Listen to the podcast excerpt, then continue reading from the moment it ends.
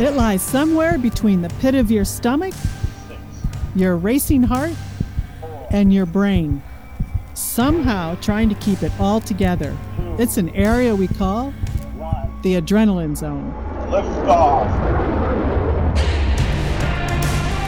I'm retired astronaut Dr. Sandra Magnus. And I'm retired Navy fighter pilot Admiral Sandy Winnefeld. We're two adrenaline junkies who love spending time with people who are really passionate about pushing their boundaries as far as possible. In November of 2022, the Artemis 1 mission launched out of Cape Kennedy headed to the moon for the first time in over 50 years. The Space Launch System rocket propelled the Orion capsule out of Earth's gravity well and on a trajectory away from Earth. The SLS, a rocket on par with the powerful Saturn V used in the Apollo missions, is the key to America's return to the lunar surface in the next few years. Our guest last week was Rick LaBrode, who was the flight director for that mission. Today, we talk with Garry Lyles, who recently retired as the SLS chief engineer at NASA's Marshall Space Flight Center in Huntsville, Alabama. It really is rocket science, and we'll dig into how NASA engineers manage risks to create the powerful rockets that send humans off the planet. So, Garry, welcome to the Adrenaline Zone. Uh, I hate to use a cliche, but Sandra and I have always wanted to have a rocket scientist on the show because this is the show about risk. So, really happy to have you here today. Yeah, thanks. This is uh, this is fun. I love talking about rockets. It's my one of my favorite things to do. Yeah, and I'm I'm actually looking forward to getting into the the guts of the space launch system and the Artemis program with you. But we'd like to start with the beginning of our guest journey. So, can you tell our listeners how you got involved in the space sector and what attracted you to rockets specifically? You know, when you grow up near Huntsville, you're kind of automatically attracted to rockets and and NASA. You know, I, I remember sitting and watching the Apollo uh, 11 landing late at night on TV. My uncle worked for NASA. He was in the facilities office at NASA.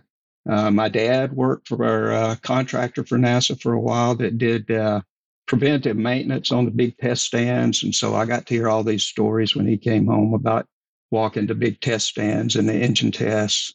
I even got to go out to a, uh, it was kind of an open house back when I was about 10 years old and got to see an engine firing. Wow, that's cool. Those are awesome.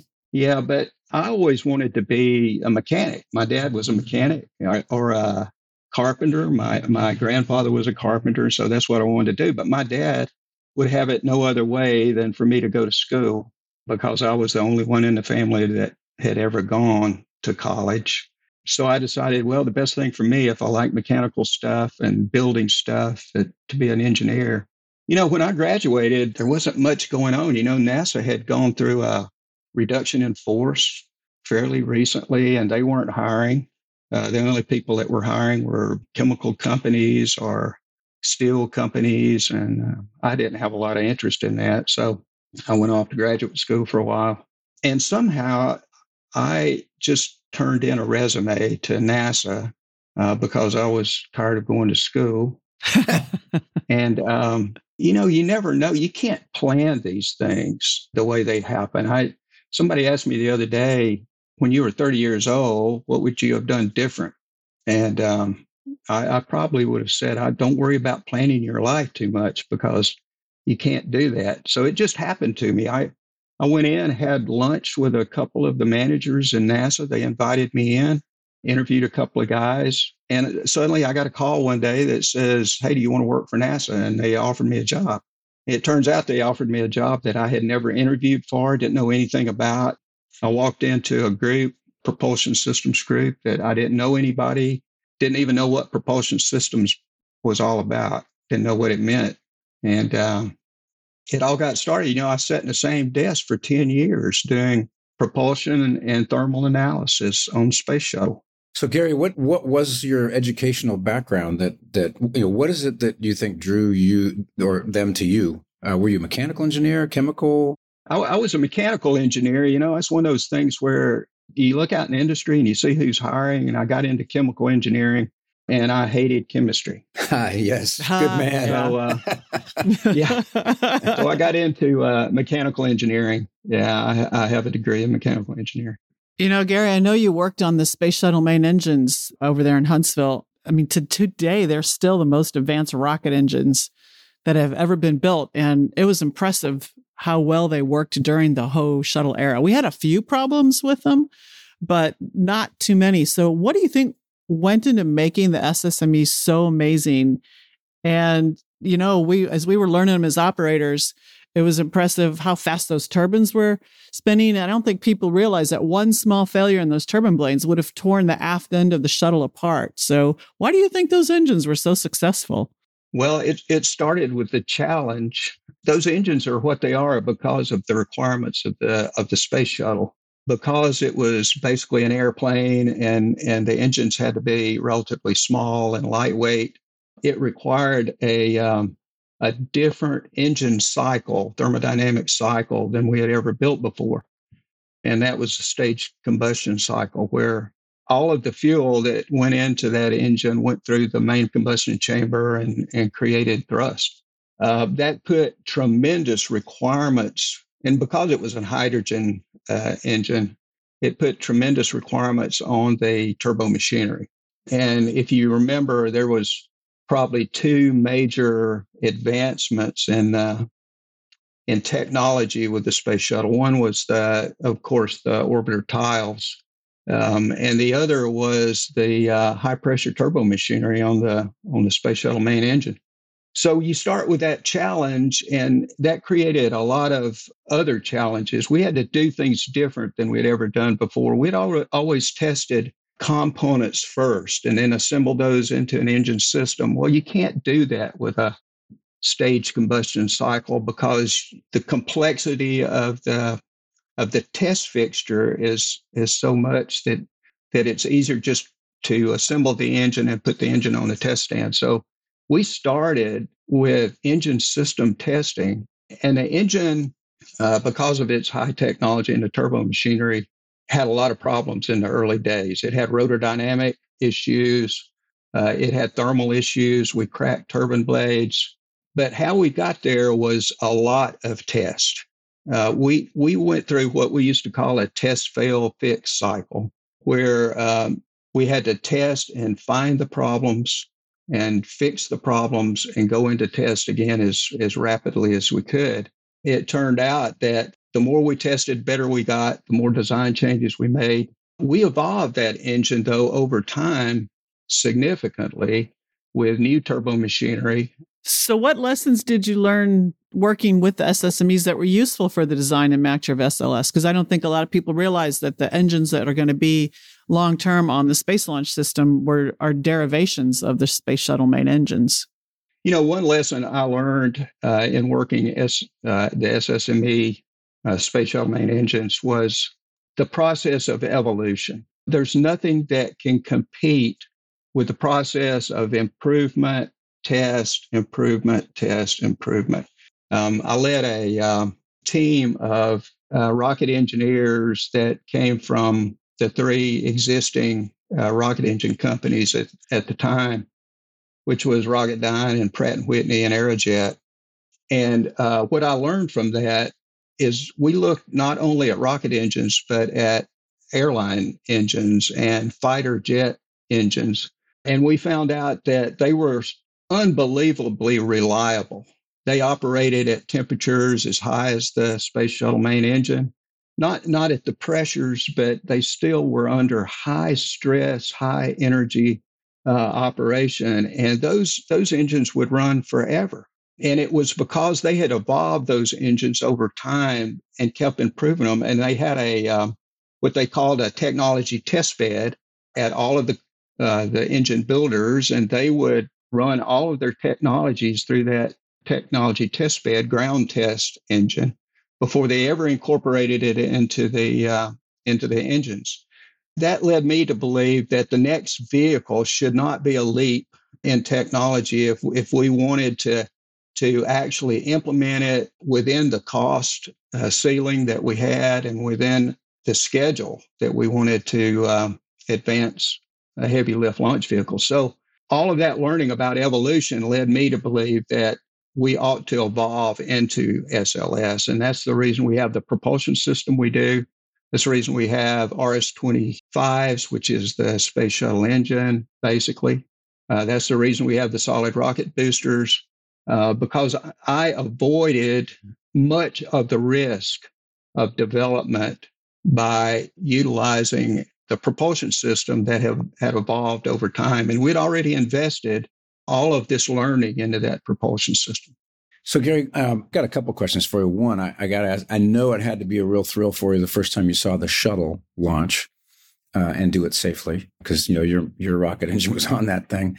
But as an engineer, as a design and test engineer, it probably was almost equally important to you the first time you ran that engine on a stand and it did what you wanted it to do. You know, the test failed test. It was like actually a successful test. This thing's ready to go. Which of those moments was more special for you? I, I think seeing the flight, I, I never will forget STS one. Uh, it was the most beautiful thing I'd ever seen at the time because when it uh, came, cleared the tower and, and did the pirouette to fly east, I, I thought it was the prettiest thing I would, I'd ever seen. And uh, I guess I still do. SLS uh, rivals at SLS uh, produces more power and more noise, and and uh, it it looked like the sun rising that night. But uh, I, I never will forget the shuttle launch.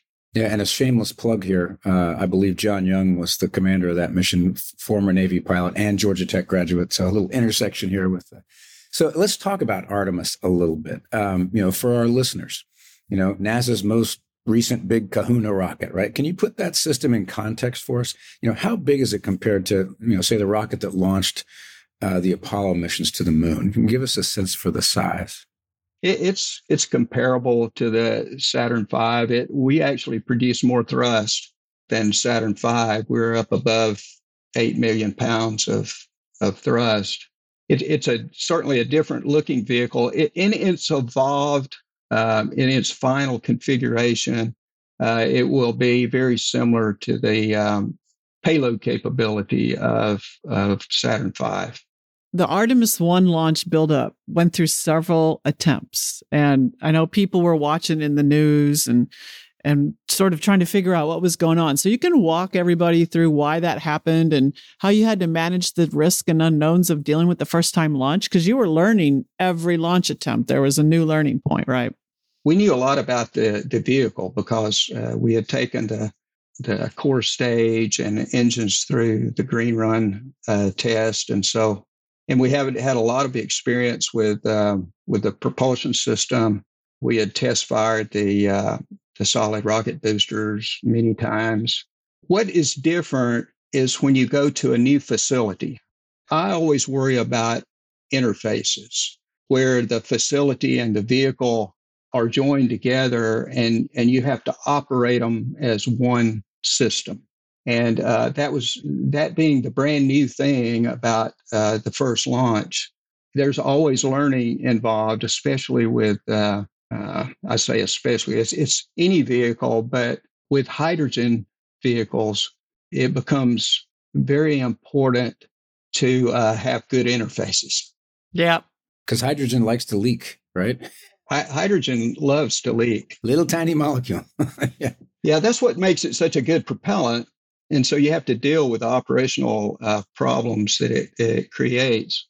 But what we found in doing that, and so we we uh, planned on tanking test, a wet dress rehearsal. We had planned to uh, do whatever it takes to get the loading procedure correct, and those are the kinds of things that we had to work.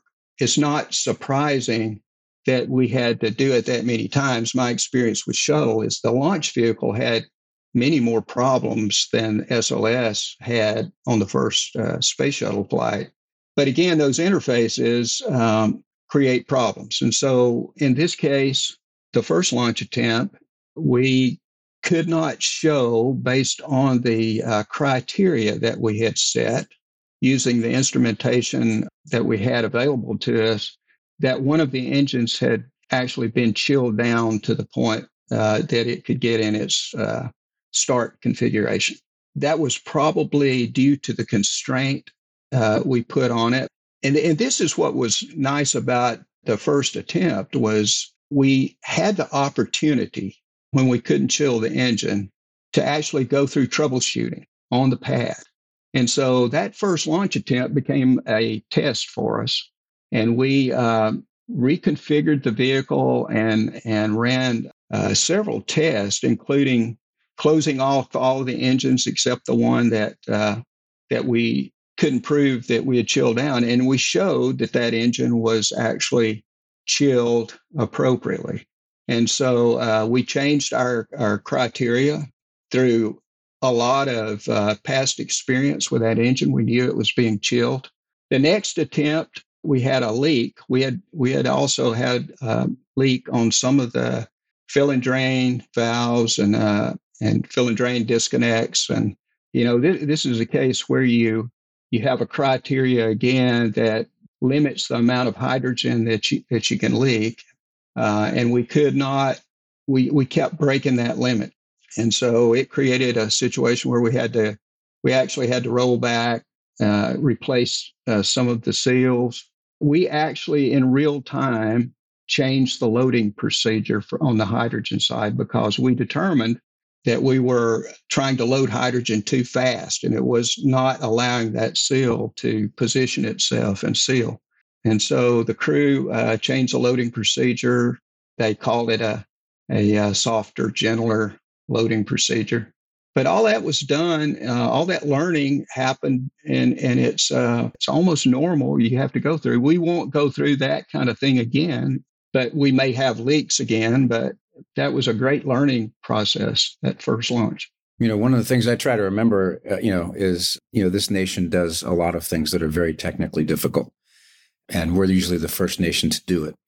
And they're very hard. Things like, you know, uh, the V 22, things like stealth technology.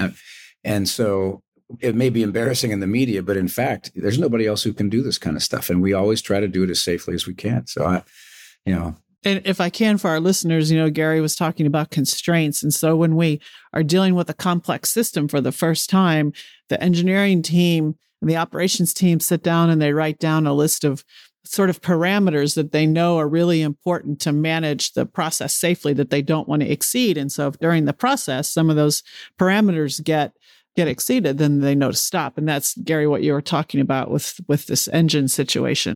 So, Garry, let's talk a little bit about the design team. Uh, in my humble aerospace engineering education, I was always struck by the trade offs that are are there. You know, the structures folks always want the beefiest, strongest structure, which costs weight. You know, the aerodynamics folks always want the, the slickest, cleanest, you know, exterior of, uh, you know, in the right shape and all that. And of course, the propulsion people are stuck in the middle and everybody's fighting against drag and lift and all that sort of stuff. You know, I'm familiar with that with airplanes, but what about designing a rocket? What kind of trade offs do you find uh, from your side of this of the house as the propulsion person? How, how, does that process work when you're doing a rocket instead of an airplane? Uh, I, th- I, think it works uh, very similarly. The big job of the chief engineer, really, as as the architect of the design, is to to manage all of those trades we we had a unique situation with um, SLS in that we had had existing designs that we were integrating uh, with one clean sheet system, which was the core stage. When you have a situation where your engines, your your boosters, your upper stage, even your spacecraft was already designed, you don't only have trade offs, you got an integration uh, job of making sure that you don't impact an existing design and cause them to change unless you completely have to do that. We have, for example, more thrust going through the uh, go, go, going through the forward attach of the boosters on SLS than we had on Space Shuttle. And to keep from redesigning that forward attach, we put the forward attach into a structural test so that we tested it all the way to failure to see what its actual margin of safety was. And so uh, the trade off was um, okay, depend on your analysis and redesign the forward attach, or go spend some money on a test article and break it and see what kind of margin of safety you have. Those kind of trades were I think, unique to SLS because of the way we had to deal with the existing designs. It sounds like what you're saying in that uh, that very interesting example of of testing to failure rather than redesigning. that you must have found that the original design was more conservative than they thought. Because if it hadn't, if it had failed where exactly where they thought it was going to fail, you might not have been able to use it. Yeah, we did. We found out we had a sufficient uh, safety margin, and and we normally find that out. That engineers are relatively conservative, and so you have to really push back. Everybody wants to carry a little bit of margin in their pocket, and and my job as the chief engineer was find it. Let's find that margin. Let's get it all out on the table uh, and see what we have because we can't afford you know, for launch vehicles, you can't afford heavy. The rocket equation doesn't allow it. You want as much um, specific impulse as you can get, and you want as light a weight as you can get. That becomes a problem with a hydrogen system. You know, one of the early trades that we made should I go with hydrogen or, or should I go back to the Saturn V kind of configuration with a heavy propellant? And a trade always gets to be um, can I build a hydrogen tank, propellant tank that big uh, and is it going to be light enough that I can uh, that it, it actually will be uh, provide me with the performance that I need? We, when we made those trades, we knew that we were trading some manufacturing difficulties with SLS that we would not have had uh, with a heavy propellant. So what I had to trade in that case was: Do I want to develop a new rocket engine or or redevelop a F1 Saturn engine from from uh, you know 50 years ago knowledge, or do I want to develop a uh, kerosene or a heavy propellant engine from scratch, or do I want to reduce the risk on the propulsion system and take the risk in the manufacturing process on the hydrogen tank? And that's that's an example of a trade. So, you know, let's talk about that for a second because um, there were some challenges with manufacturing that tank, as a matter of fact. And, and NASA had to go back and the contractors had to go back and look at the friction stir welding process and how you scale it up. Did you guys have other manufacturing issues? And how does that affect risk and safety? You force it not to to uh, affect risk and safety. You you you try to force those kind of issues into the schedule risk and cost risk and out of the safety risk. And, and so that's that's what we do. One of the big manufacturing issues was the size of the tank. We we had to build a, a welding machine, a friction stir welding machine, the size that had never been built before. Uh, we had to weld because of the uh, the loads that go into the LOX tank. Uh, we had to friction stir weld a weld that was thicker than we had ever welded before. Uh, and so we had to develop all of those welding criteria uh, the, the speed of the RPMs of the friction stir welder, the speed of travel, all of those things had to be developed basically from scratch. And um, we had to, the, the alignment uh, of the uh, welding machine had to be unbelievably close, and we had to fix that a couple of times.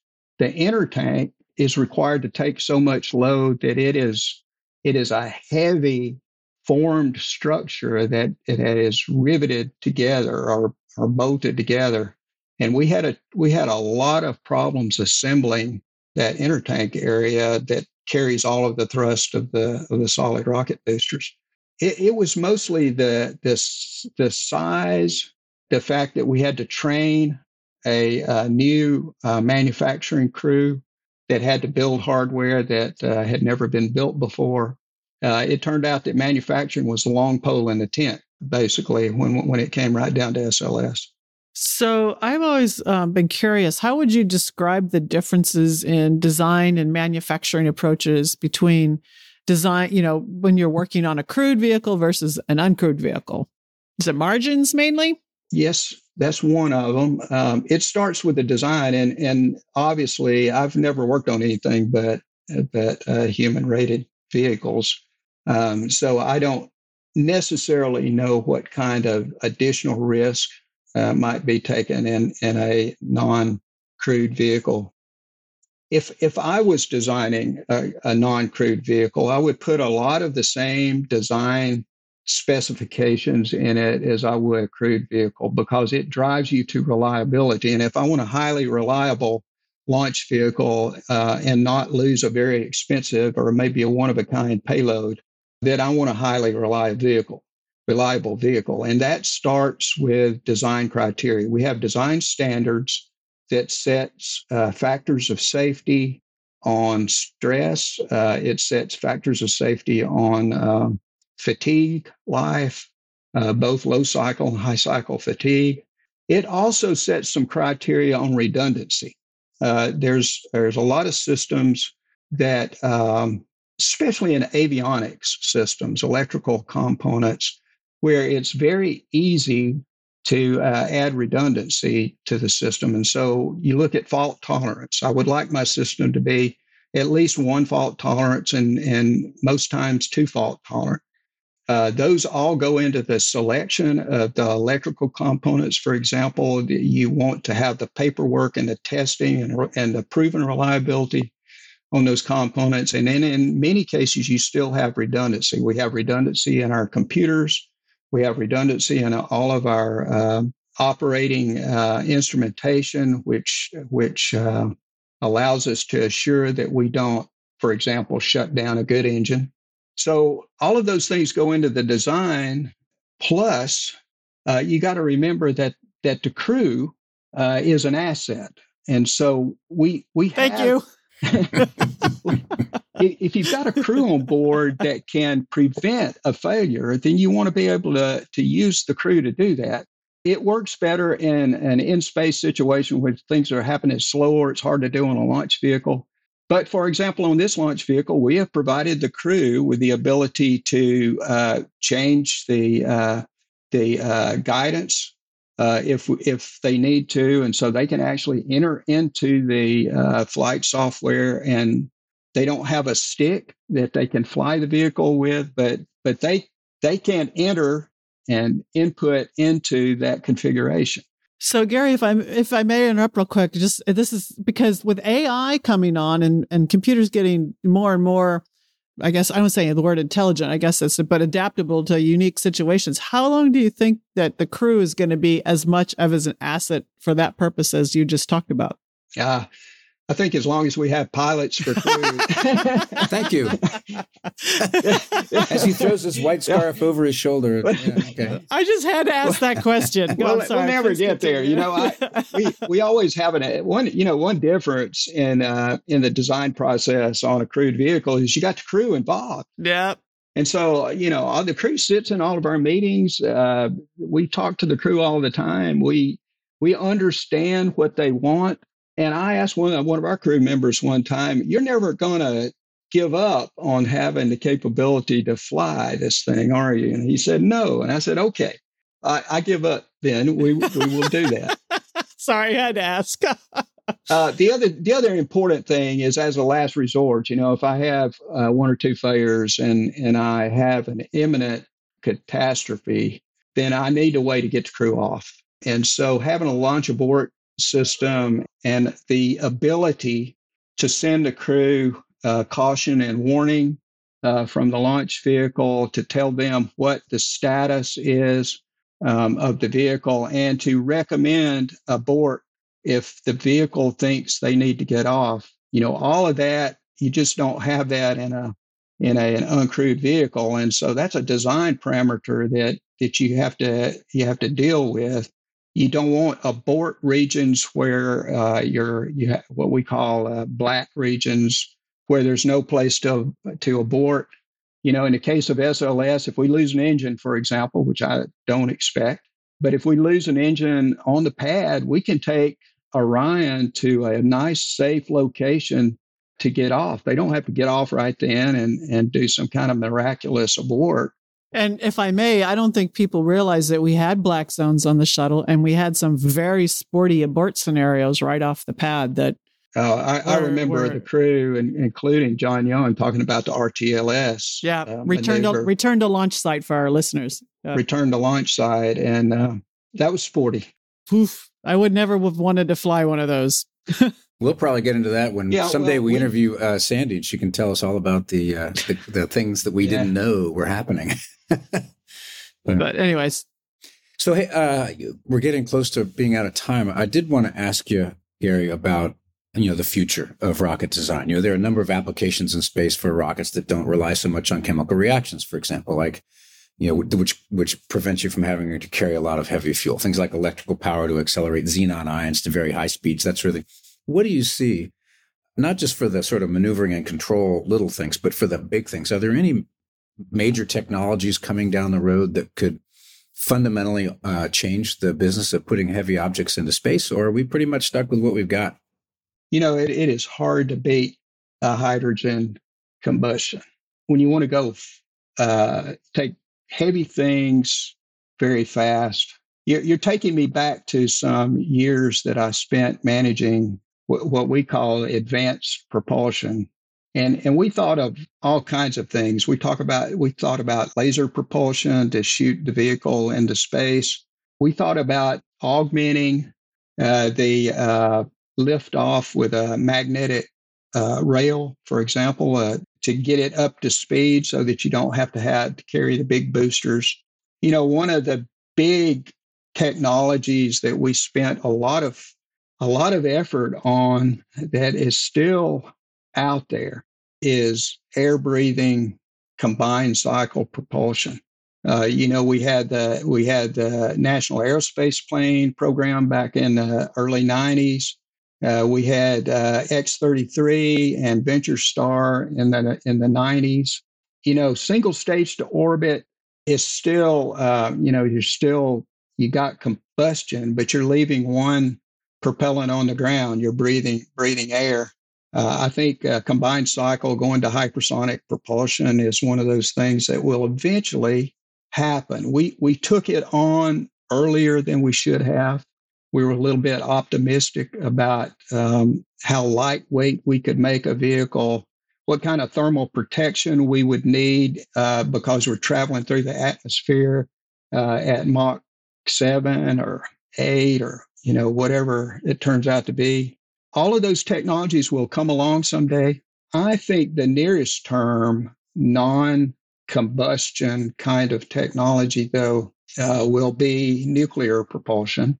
And I think if we've really got our mind on Mars and we don't want to uh, spend forever in uh, cislunar space, if we re- really want to go outbound into the solar system and beyond, I'm a believer that nuclear propulsion uh, or a hybrid of uh, solar electric propulsion and nuclear propulsion uh, will be what gets us to Mars. You know, the, the nuclear is getting a, a, a fresh look. I saw Pam, who's the for the, our listeners, the deputy administrator of NASA, announce um, that NASA and DARPA is going to work on a nuclear nuclear program for engines.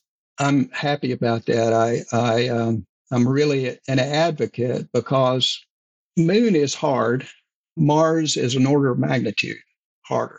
And if we really, uh, the, the big deal with Mars is if we want to protect the crew, limit the radiation environment, and actually take people to Mars, we've got to get there as fast as we can. Now, I'm I'm all for taking cargo and and pre-placing uh, resources on Mars with solar electric or anything we can. It can be a slow boat, but uh, I would be for putting the crew on the nuclear system and getting them there as fast as we can. Plus, you can go anytime with the nuclear system. You don't have to wait for the two-year cycle when the planets align. You have, you have to wait for the planets to be aligned. Otherwise, with nuclear system, you got so much performance you can go direct. Yeah. Well, maybe we'll see it in our lifetime. And as we wrap up, Garry, first of all, thank you for your time. Secondly, congratulations to you and the whole team. Um, the Artemis 1 launch was flawless. And we heard a little bit today about all of the you know behind the scenes work that goes into making it look so easy and and it's not we look forward to artemis 2 3 4 5 and beyond as nasa continues its campaign to to develop some cislunar activities and preparation for Mars. So I think you can be very proud of you and your team and what you guys did to put us on that path. And it was just delightful talking with you today. Yeah, it's great to talk, uh, cut through the media and all that kind of stuff and talk to somebody who really has their hands on it. It's really fun. So thanks. Well, thanks for inviting me. I, like I said, I'm, you could take either one of those subjects and I could talk an hour. um, So I'm sorry if I went long winded, but I, I would like to say that I am very proud of the team. This was a great design and operations team that we that we put together over the last 10 years and and uh, I'm very proud of them and happy for them. Well, good. And we wish, wish you and that team uh, continued success. Thank you. That was Garry Lyles, former NASA chief engineer of the Space Launch System rocket. I'm Sandra Magnus. And I'm Sandy Winnefeld. Join us next time for another episode of The Adrenaline Zone.